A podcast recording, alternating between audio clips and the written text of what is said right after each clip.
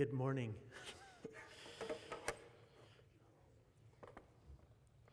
okay. Today, we're going to be talking about citizenship. And um, so when I made the title to this, it sounded to me a lot like, it looked to me a lot like after the fact when I'd made it, like this could be something that tells you about my eschatological views. And that's not what this is. This isn't me talking about the end times. Because I actually believe that when Jesus returns, he will restore all things to new. He says, I'll bring back the New Jerusalem. So when you see this is not our home, know that I'm talking about the decayed world as we live in it. That is not our home. I just wanted to clarify that. Um, okay, so where is your citizenship?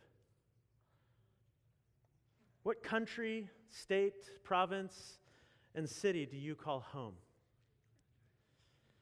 Many of you in this room were born in the United States. You who are foreign exchange students were born somewhere else. But did you know that if you're a Christian, you actually have a citizenship that supersedes your national citizenship? I know that sounds kind of un American of me, but don't shoot the messenger. I'm just saying what the word says. And that's what we're going to talk about today. Today, we are going to talk about the mindset that we should have living as citizens of the kingdom of God.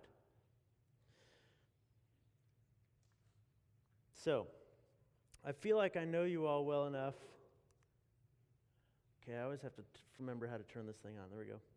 I feel like I know you all well enough to be able to show you this picture. Um, that's me circa 1995 putting on some aftershave right before I went to prom with Marsha Neal was her name back in the day. And so uh, I just wanted to show you that because that was me being you, like at the same age as some of you guys. And in uh, 1995, I was preparing for my senior year of high school, and that summer I went on a mission trip with my church. My dad was an elder at the church, and my mom was on the missions committee, and so we went on a church to Caborca, Mexico. And we took a group of 15 to 20 people from our church down to this place. And Caborca is a beautiful city. Um, it's got great tourist attractions, it's got really cool stuff, but it's, it's um, like any city, it's also got its dangerous spots. And so, um, we were down there helping to build a church for a sister church of ours that needed a building, and then we were also doing VBS for kids in the city. And um, my parents and I, with the group, decided to go downtown afterwards to get some food and look for some souvenirs in the city center. And me being stubborn, uh, which I come by naturally, um, we got into an argument. My parents and I got into an argument. And before I really had the conscious decision to make this move, I found myself walking back to the church without having told them that I was going to do that. And um, I found out after the fact that I was walking through a two mile stretch that was one of the most dangerous parts of the city. And um, I remember I saw a group of teenagers who, were, um, who saw me and started following me and saying things in Spanish that sounded like taunts or jeers and I sort of just walked a little faster and tried to blend in. Um, and they got distracted by something else and moved on. And then I saw an American, an older man sitting in a doorway, and um, I'm pretty sure he wasn't just there because he loved to travel, if you know what I mean. He was probably running from something. Um, he asked me if I wanted to do business, which I took as, oh, he wants to sell me drugs, um, which I did not buy. Suffice it to say, um, I made it back to the church in one piece, and I'll tell you why later, or I'll tell you how later. For now, let's pray and just leave that image there as we dive into the text. Father, thank you for this day. Thank you that you have given us a citizenship into a new kingdom a kingdom that you yourself have brought, a kingdom that is in our midst. We thank you that you call us not only brothers and sisters, you call us sons and daughters, and you call us heirs of the throne. We know that we do not deserve it, but we happily receive what you give. Speak to us through your word this morning and help us to know how to respond. In the name of Jesus Christ, amen. Verse 4 says this 4 through 9. As you come to him, a living stone rejected by men,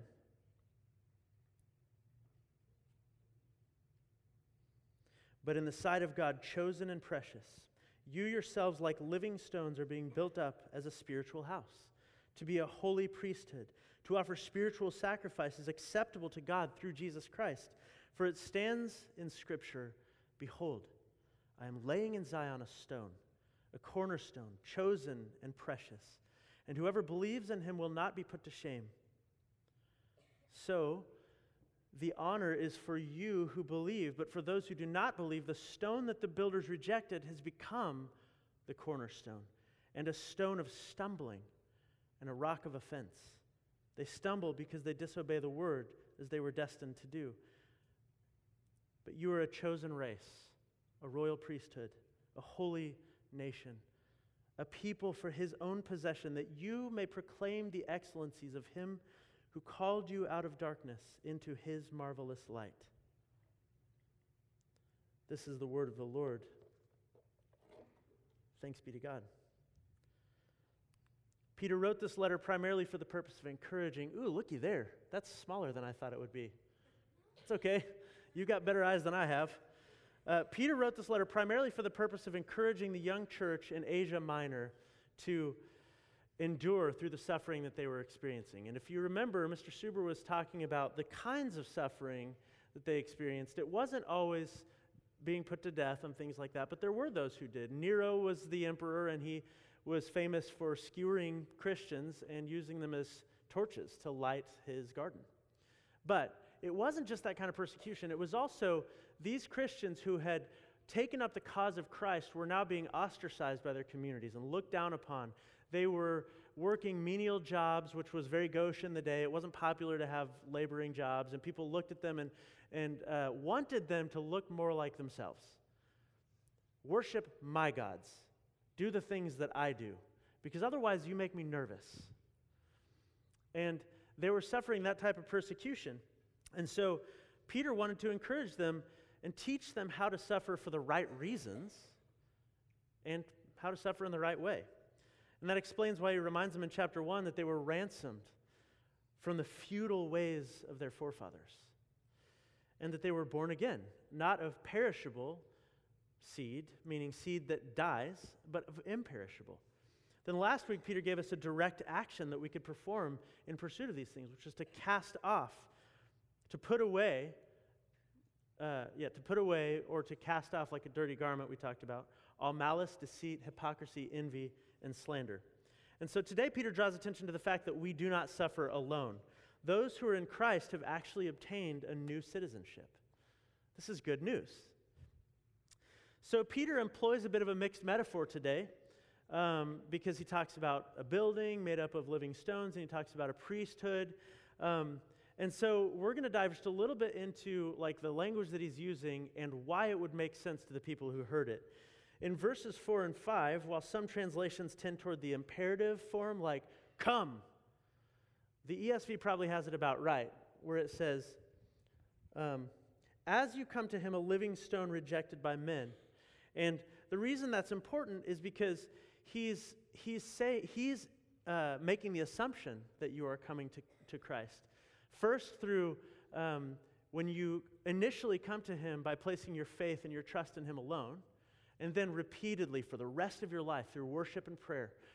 So the assumption is as you continue coming to Christ like living stones, you yourselves are being built up into a spiritual house. It's a house, that is how you get built into it, by returning to the Lord again and again and again. Peter introduces this imagery of living stones in the passage a phrase which could be lost on us since we tend to build our buildings out of regular old non living ones.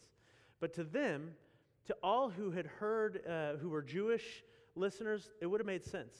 Um, and actually, in the New Testament, in Ephesians, 1 Corinthians, uh, Hebrews, and Matthew, they all contain references to this living stone imagery. So we know that it kind of made sense to listening ears. But for those who did have an ear for the scriptures, um, it's interesting to note, too, that the Hebrew people always looked at um, the exodus from Egypt as a calling forth from darkness into great light. It was excellent news. And in fact, the Exodus story um, in the Old Testament was the thing that these people rooted all of their history in because before they went to Egypt and became slaves there, they were not a nation. They were not a people. And then God uses this strange time and place to call them into existence and literally put the worship of Yahweh on the map when they left and got their own place. Um, Karen Jobes writes a comment, she wrote a commentary on 1 Peter, and she says this The placement of the living stone with the living, uh, of the living stone with living stones in the temple implies the close relationship of Christ with believers and their common nature as human beings. The cornerstone is called living by virtue of his resurrection. The same resurrection that enlivens the stones that come to him and take their place in the new temple. They are not heaped up in a pile or scattered across a field. Christians are not individually temples of God in the imagery that Peter uses here. They are each put in a place in a spiritual house for the purpose of being a holy priesthood that offers acceptable sacrifices to God. And in verses 6 through 8, um, here Peter quotes Isaiah 28 16, reestablishing the important image for the new church, but also in, uh, anchoring this new community of Gentile Christians to the Jewish Christians, all under one banner. The text speaks of the Messiah, a precious cornerstone that believers build their faith upon.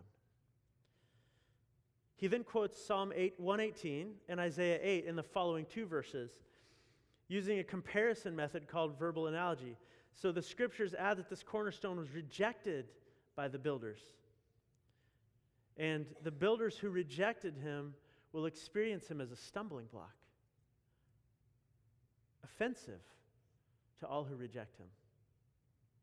So the comparison there is that to those who are in Christ, he is your cornerstone, your hope.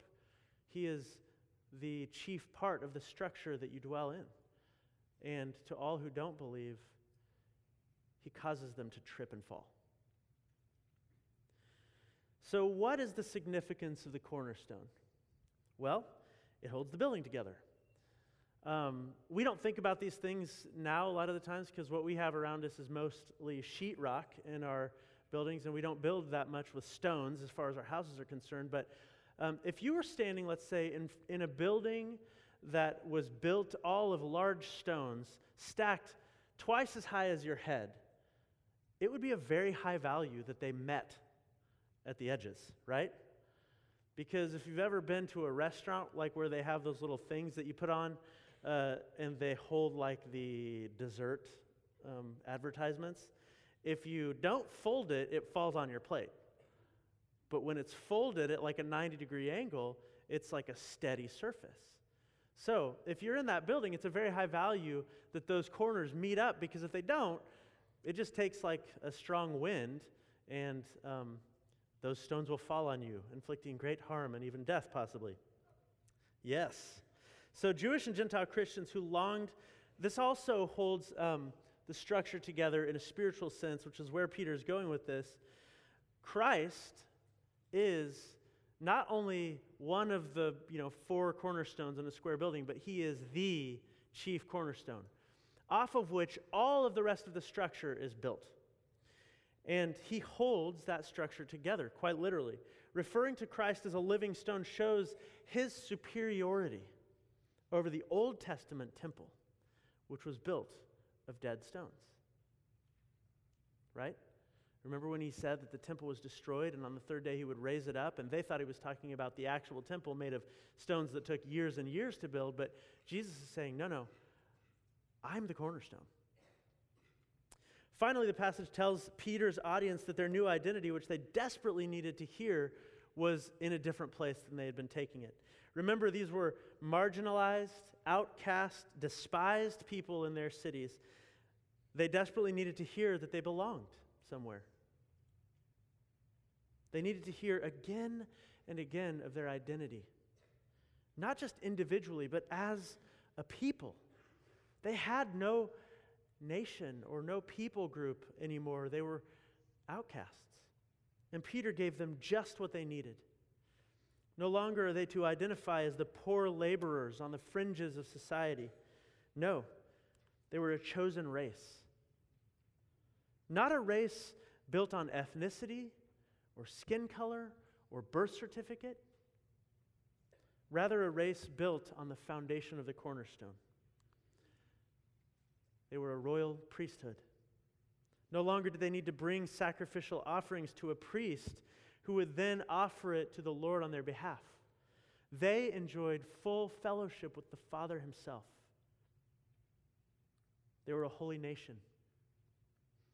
These people who had given up everything status, family position, wealth, comfort for the sake of Christ, they had given this all up, were now unified under a new national flag. It was the flag of Jesus Christ, the chief cornerstone. And finally, they were a people for his own possession.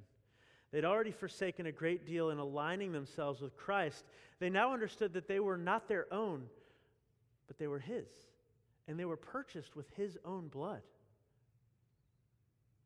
They were his people, and he was their God. Finally, this new identity came also with a new calling. And he says this in verse 9 that you may proclaim the excellencies of him who called you out of darkness into his marvelous light. The phrase makes sense to us on multiple levels. I mean, you and I have both experienced um, the things that happen in the darkness, and we've been victims of things that happen in darkness. But Peter was still pulling from imagery that has been used by the, that had been used by the Jewish people for years. Remember, we talked about how the Jews already thought of a moment in history where they were called from dismal darkness into great light, into the promised land, into a fullness as the people of God. And Peter, once again, as all the apostles did, wanted to unite those who were the outcasts and those who had no place. And not only to unite them, but unite all in Christ as one people. No longer just the Jews, but all Jews and Gentiles who would pursue Christ. So, what does this mean for you and I today? How are we to respond to the identity that's been given to us in Christ Jesus? Well, I'm going to go with three things. These aren't the only things, but there are three of them. Number one, remember your true citizenship. Whether it's citizenship of a nation or citizenship of a, uh, a, a, group or a club uh, or whatever, um, whatever things you're into, don't let it trump your, your citizenship in the kingdom of Christ. You already have a king, you don't need another one. Remember your citizenship. And when you think about this in terms of, and I'm not going to go political, but I'm just going to point out that right now it's sort of a popular conversation. And this comes up again and again. This isn't the first time that this has happened, but where hyper nationalism here or anywhere, um, it's good to be proud of the place that you've, that you've been born and raised. Um, but sometimes certain uh, types of conversation kind of cross the border into fear mongering and anxiety for the sake of people or, or groups that look different or act different than us. That's not what Christ's kingdom looks like. Because it doesn't matter. Um, and I'm, I'm thinking about uh, uh, uh, what Paul writes in 1 Corinthians 7 when he says the things about um, remember, there is no Jew nor Gentile, uh, male nor female, slave nor free and he's not saying, okay, these are the categories where uh, we're just going to get rid of all gender and all ethnicity. No, he's saying it doesn't matter. which one you are because you're not unified because of skin color or race or birth certificate. You're unified because of Christ, who is your king.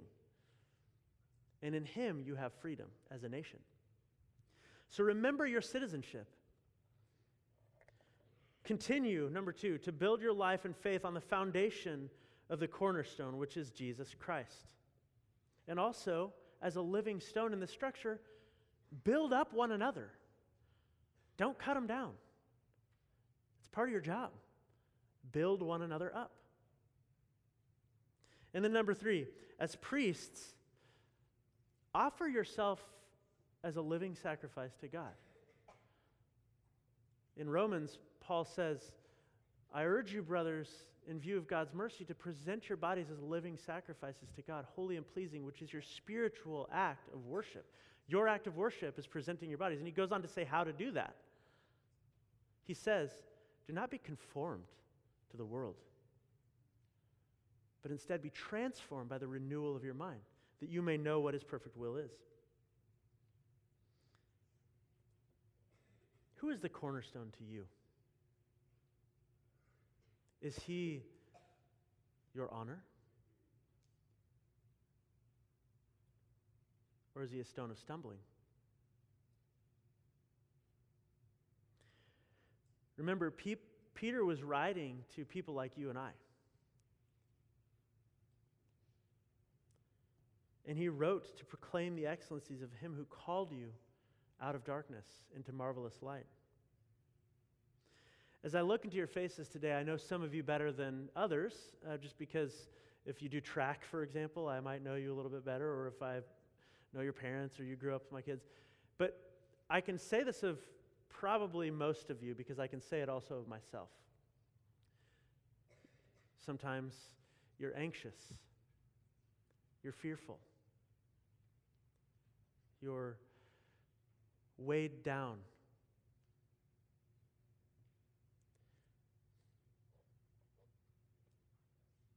But all of those things for the wrong reasons. See, we don't like being outcasts. We want to be popular. So if we're with people who maybe don't believe the gospel, we water it down so that all um, so that we can be friends. We don't like being labeled as bigots or ignorant. We're trying so hard to look like the rest of the world that we are overbusy overtired and overstimulated at every turn. So we do end up looking like the world, but not necessarily in, in a good way.